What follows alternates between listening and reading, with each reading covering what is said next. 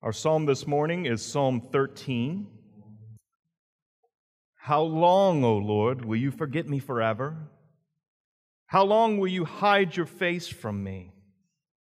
How long must I take counsel in my soul and have sorrow in my heart all the day? How long shall my enemy be exalted over me? Consider and answer me, O Lord my God. Light up my eyes, lest I sleep the sleep of death lest my enemy say, I have prevailed over him, lest my foes rejoice because I am shaken. But I have trusted in your steadfast love. My heart shall rejoice in your salvation. I will sing to the Lord because he has dealt bountifully with me. All men are like grass, and all their glory is like the flowers of the field. The grass withers and the flowers fall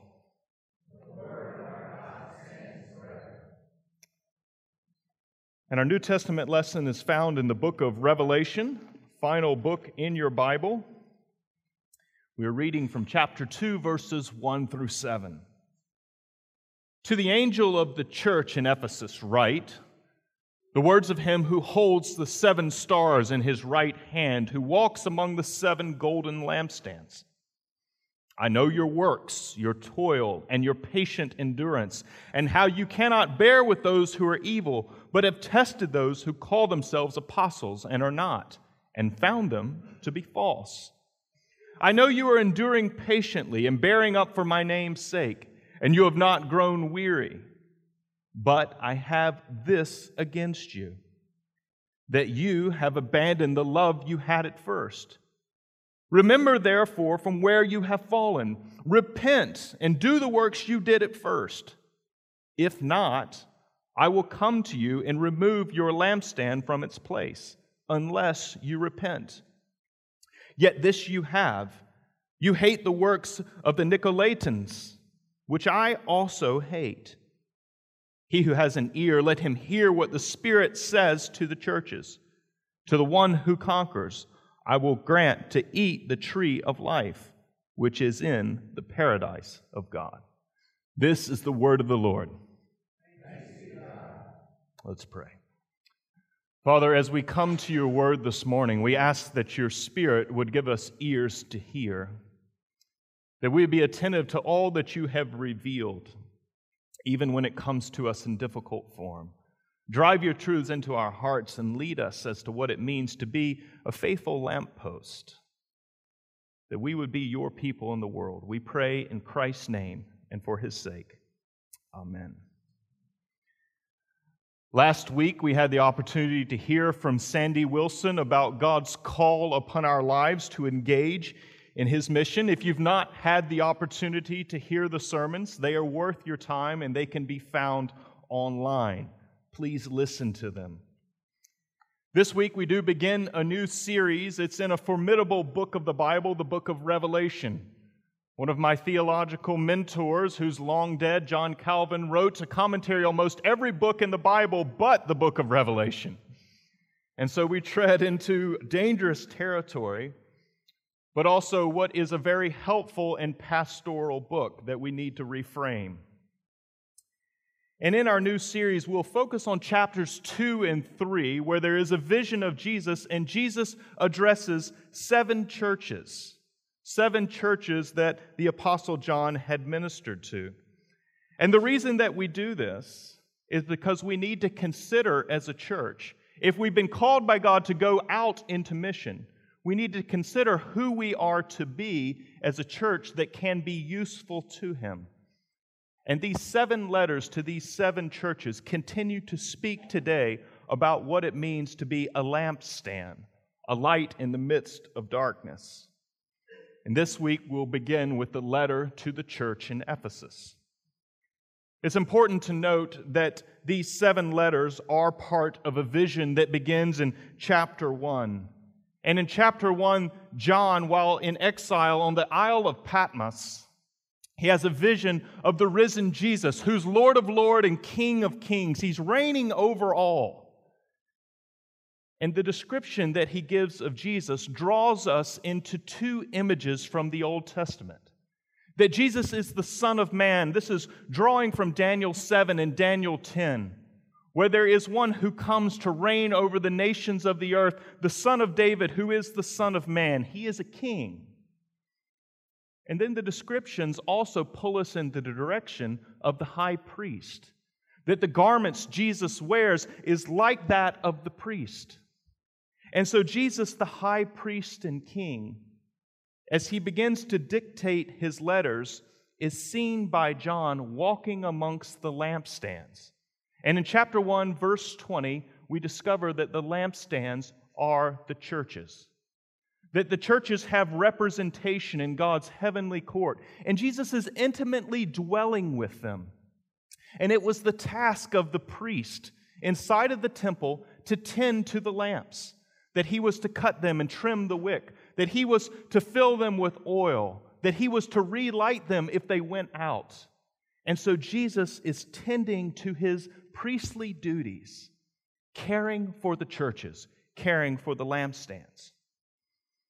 And many people, though, when they come to a series like this in chapters 2 and 3 of the book of Revelation, they stumble. These visions are difficult, they seem to be fantastical. How do they relate to today?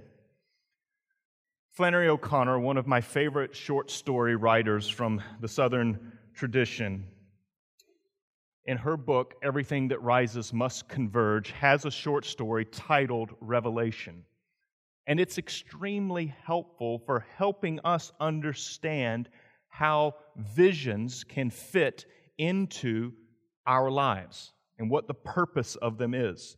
She tells the story of a southern woman named Mrs. Turpin. Mrs. Turpin is a very self righteous and proud woman. She goes to a doctor's office. While she is in the waiting room, there is a mentally handicapped woman there also waiting.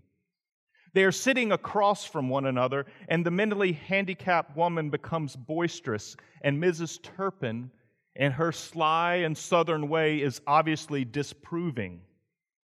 The mentally handicapped woman ends up attacking her, jumping across the doctor's appointment office chairs and tackling her to the ground. She leaves in a, in a ruffle. She goes home, and she was a swine farmer. She's murmuring to God about how unrighteous it was for this woman to attack her and how society had lost all decency for something to happen like this to her. She comes home and she takes an insult from an African American lady. She then promptly turns and goes out to the pigs where she was going to feed them. And she had a hose. And she takes the hose and lets all of her anger out on these pigs. She's spraying them as hard as she can. It's a comical scene. And she's crying out to God. And she says, You can take the bottom rail and put it on top, but it doesn't change a thing. She says it over and over and over. That day's injustices just ate her alive, and she was fuming with anger. She continues to spray the pigs to cause them pain. And suddenly, Connor o- O'Connor ends the story with a vision.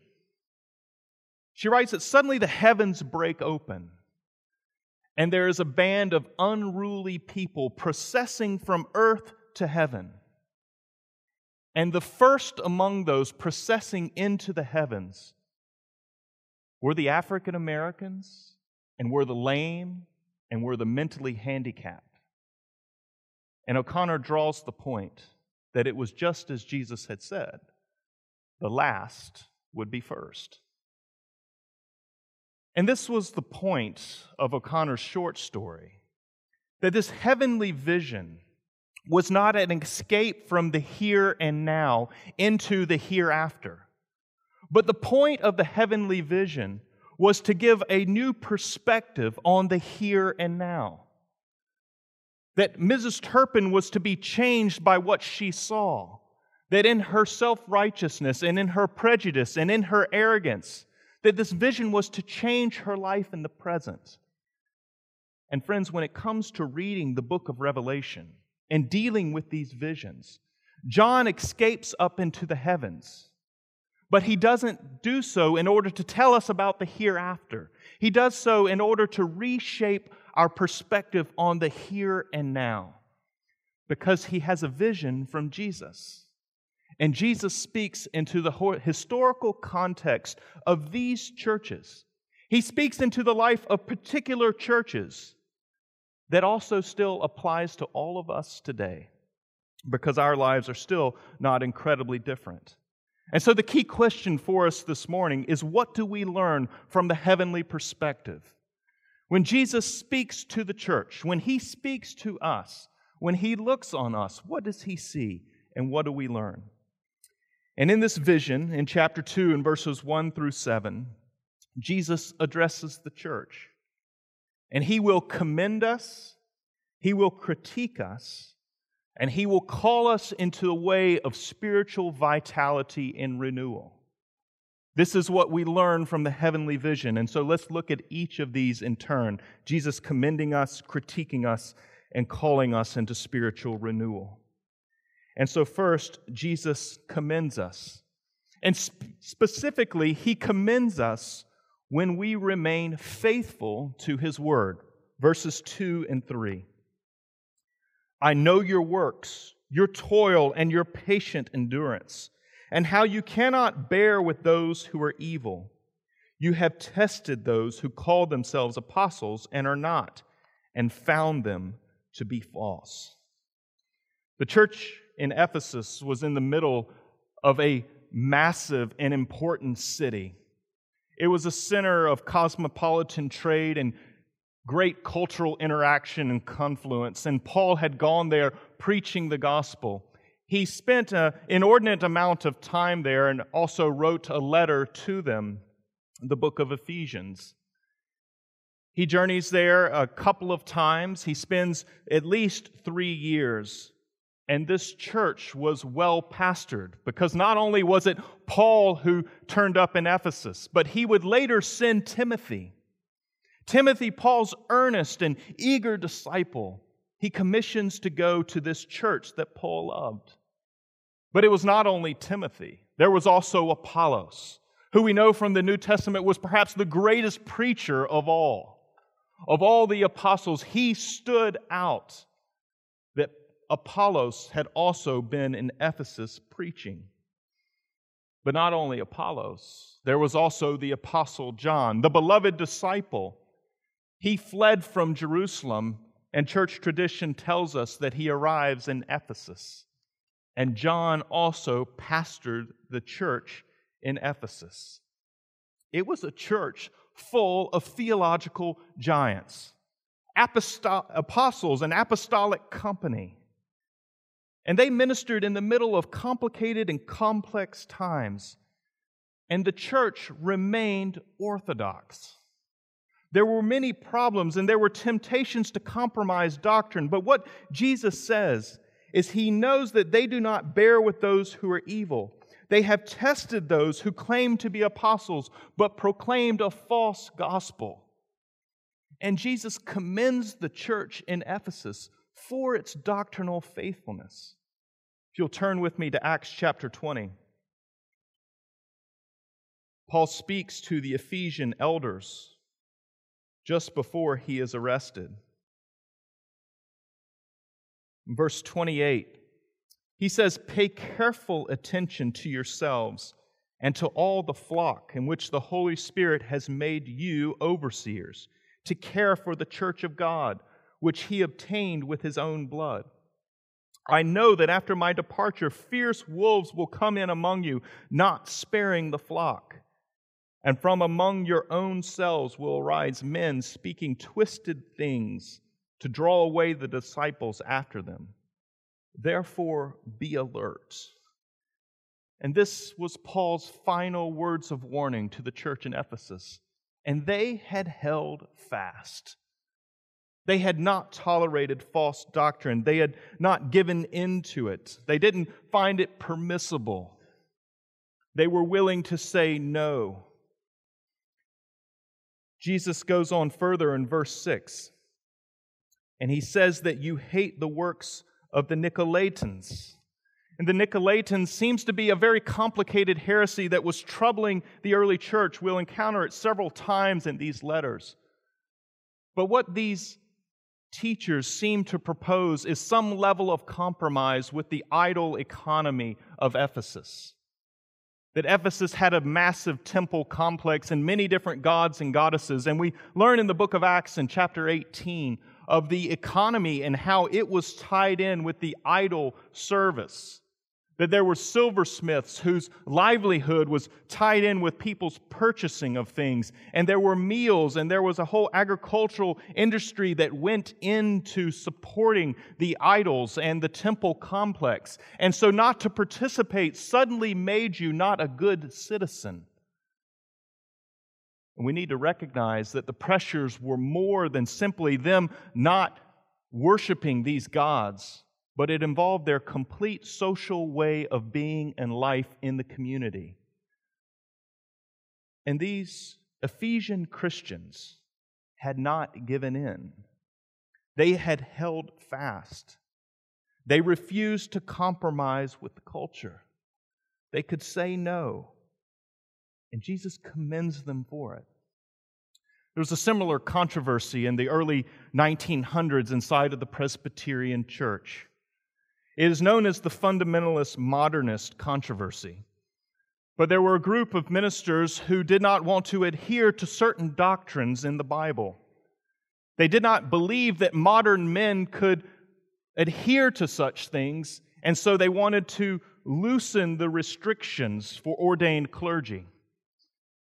These doctrines were things like the inerrancy of Scripture, the virgin birth, substitutionary atonement, the resurrection of Jesus, and Jesus' miracles.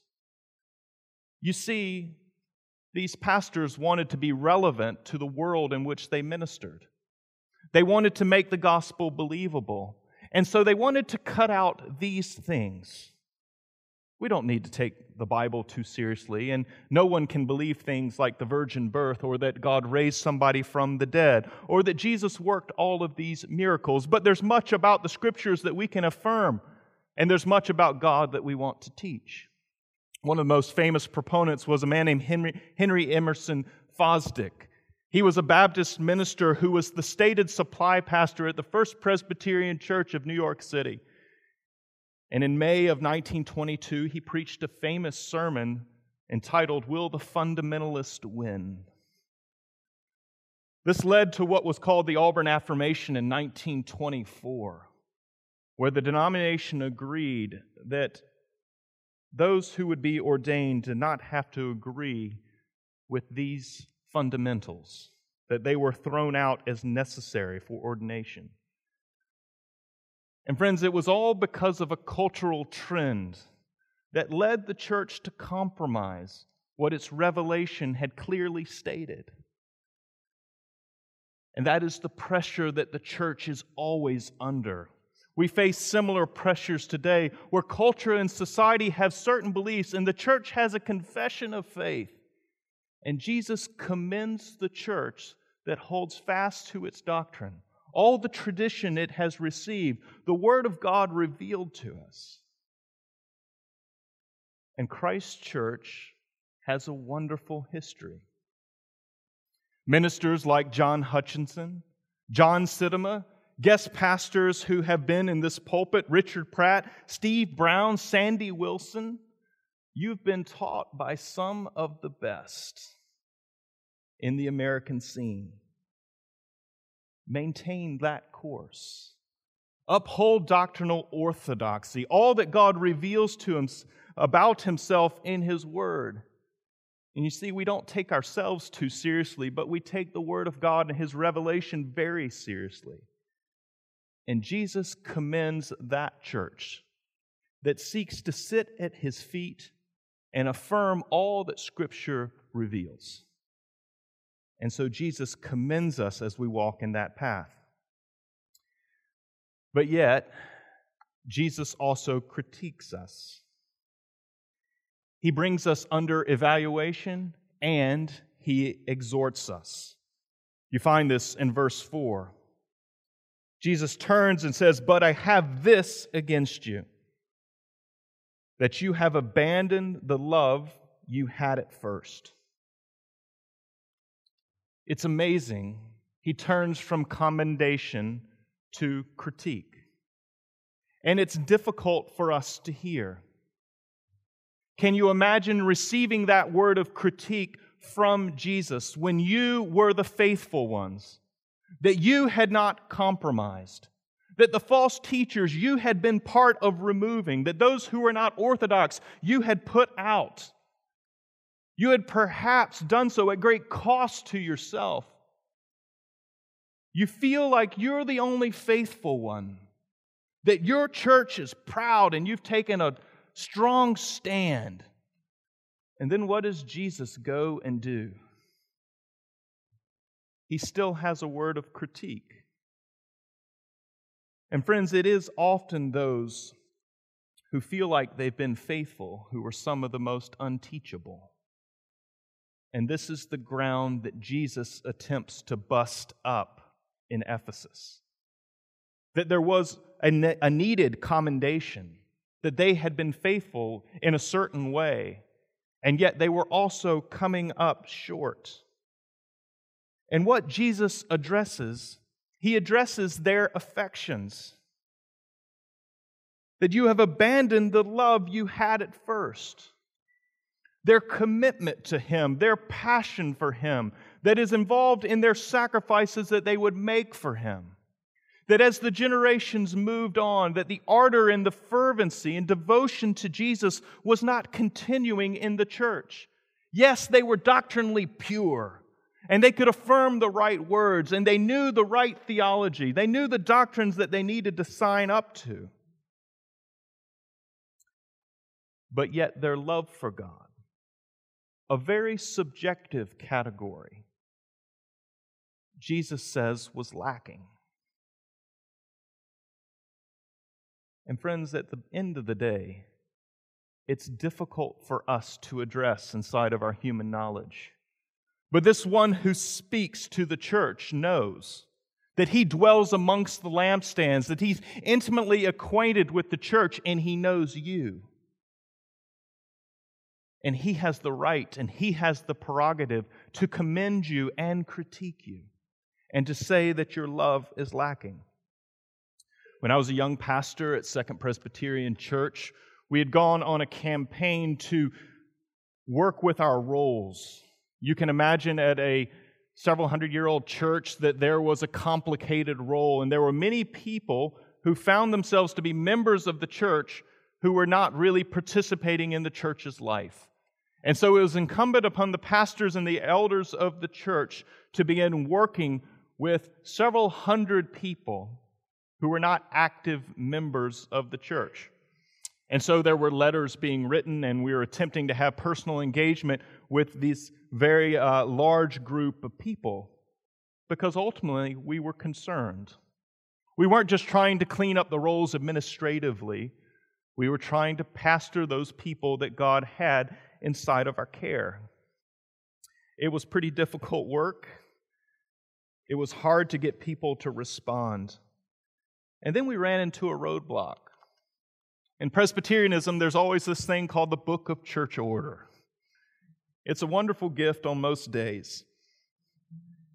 And the Book of Church Order gave a definition of what an active member inside of a church was.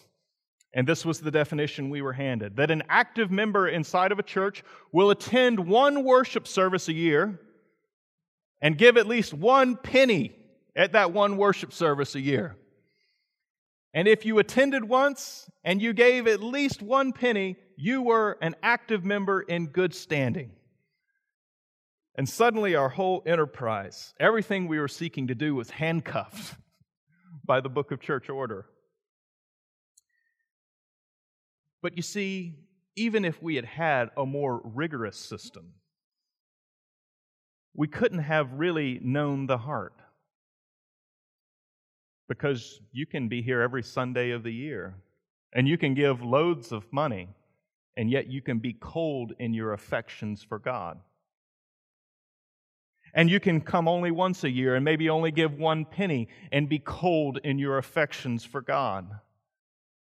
This is the great limitation of the human situation. What we're talking about is incredibly subjective.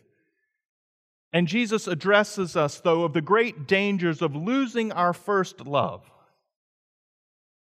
Losing what it means when His Spirit invades our lives and converts us.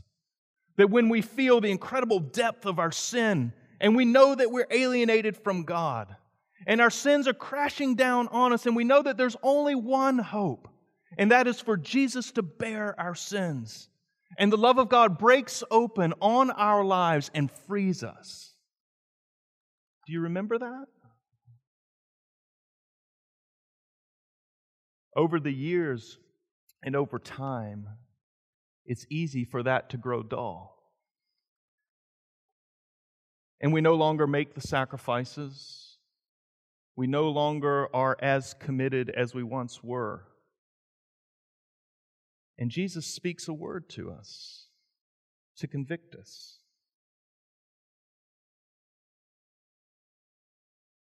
Because he's concerned about the spiritual health of his people. That having experienced his great love, we walk in love with him. And so he critiques us. And finally, in this letter. Jesus not only critiques us, but he calls us into the way of spiritual renewal. After he lands his critique, in verse 5, he says, Remember, therefore, from where you have fallen, repent and do the works you did at first. When our love grows cold, Jesus calls us to this rhythm that we are to remember, that we are to repent, and that we are to return to our first love, to that original obedience, what that looks like. That He wants us to remember what our lives were, were like when we knew what it was to be freshly converted, and when we yielded ourselves to His Word, and there was an eagerness and a passion to follow after Him. And He wants us to turn, to answer His claim upon our lives. And then He wants us to return to those works which we formerly did. the one who tends the lampstand, is deeply invested in your spiritual renewal and vitality. You see, you can have all those perfectly orthodox preachers, and you can have a wonderful church that's doctrinaire and committed, that has all the right standards and confessions, that upholds the integrity of the Bible, and you can be dead, cold, those pastors can't protect you. Apollos, John, Paul, Timothy, they couldn't keep back the affections of the heart from moving from Jesus. That we each have to take up that responsibility, that we retain that primary affection. We find two resources, though, in the Christian life that help us, because we all know the rigor and difficulty of this that from our conversion until our death is oftentimes a very long journey and what Eugene Peterson calls a long obedience in the same direction. It can get so monotonous and difficult. And so, what does God give to us in order to bring us along in the journey? The first is this we have to remember that this is not God's first letter to Ephesus. If you turn to the book of Ephesians, in chapter 3, Paul prays for the church. Listen to what he says. I bow my knees before the Father, from whom every family in heaven and on earth is named, that according to the riches of his glory, he may grant you to be strengthened with power through his Spirit in your inner being, so that Christ may dwell in your hearts through faith that you, being rooted and grounded in love, may have strength to comprehend with all the saints what is the breadth and length and height and depth, and to know the love of Christ that surpasses knowledge, that you may be filled with all the fullness of God. It's a beautiful prayer, and it is one of the keys to our spiritual renewal and vitality. That this surpassing love that exceeds all knowledge, that we will never fully get our hands around, that it is in coming into contact with the mystery of this love and the greatness of it, its height and width and depth and breadth, trying to comprehend it. This is the key to our renewal. It brings us into contact daily with our sinfulness and yet the overwhelming love of God that conquers our sins. That when we are helpless, He comes to us that when we are alienated, He takes that away through Christ. This love that surpasses knowledge. This is the first key to our renewal. That we have to daily stay in touch with our sinfulness and our brokenness, and the love of God that perseveres and that He sustains for us. This is the first key. The second back in the book of Revelation is that we must curate hope in our hearts. That not only are we to look back and remember the grace that God gives to us and to be overwhelmed by this mystery, but also we are to look forward. We are to look forward for, to everything that God has for us, his people. In verse 7, Jesus says, To the one who conquers, I will grant to eat of the tree of life, which is in the paradise of God. The Apostle John, in writing down this vision, is going to stitch these words together with the final chapters of the book of Revelation in chapter 21 and chapter 22. And here, the tree of life, which is in the paradise of God, is the temple of God. It's the new Jerusalem that descends from heaven and comes to the earth, and heaven and earth are made one that God stoops and wipes away the tears from his people's eyes, that he raises the dead, that he makes everything new. Creation is healed from the pollution of sin. Everything is made right and restored to everything that God originally intended for it to be. And Jesus here promises to those who hold fast to him that you will participate in that world. It belongs to you. And it is that future hope that also compels us, that it draws us, it pulls us, bringing us through life because we know what God has in store. We taste the almostness of this world, and yet we know its severe limitations.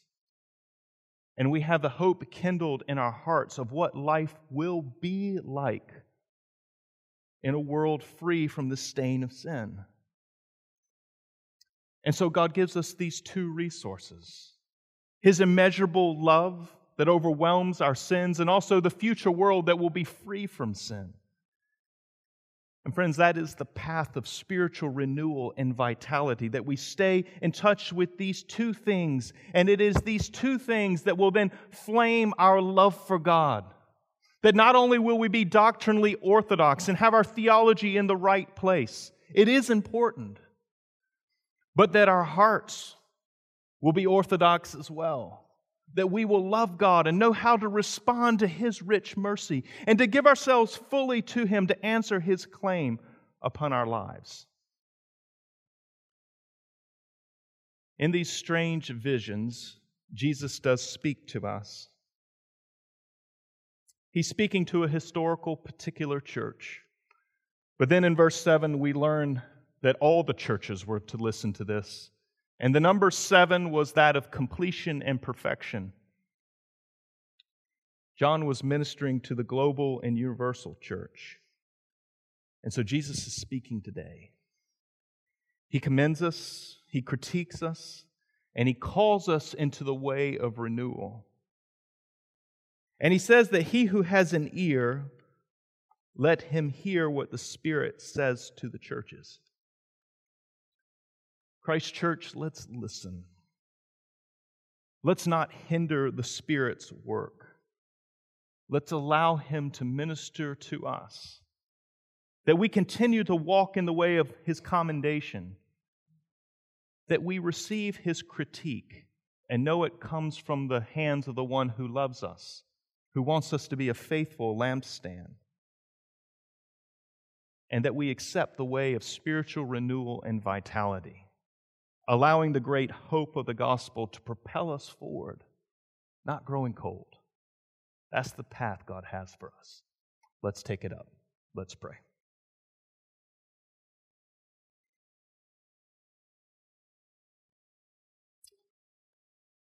Father, we do pray that you would give us ears to hear that your Spirit would be at work in our hearts, that we would receive your commendation, that for the faithfulness in, the, in this church to hold fast to the gospel, to not compromise with those who would throw away good doctrine and teach things that tickle ears. And Lord, we pray that we would also receive your critique. We know that our hearts are prone to wonder, we feel it. Lord, renew us. Renew us into vitality and a love for you, that we would walk understanding your great love for us and be overwhelmed by it. And that would drive us into a passionate commitment to you. And that we also be compelled by the great vision of all things made right, where we will eat from the tree of life and our Lord Jesus will reign over everything and destroy the final enemy, death. Be at work among us. We ask in Christ's name and for his sake. Amen.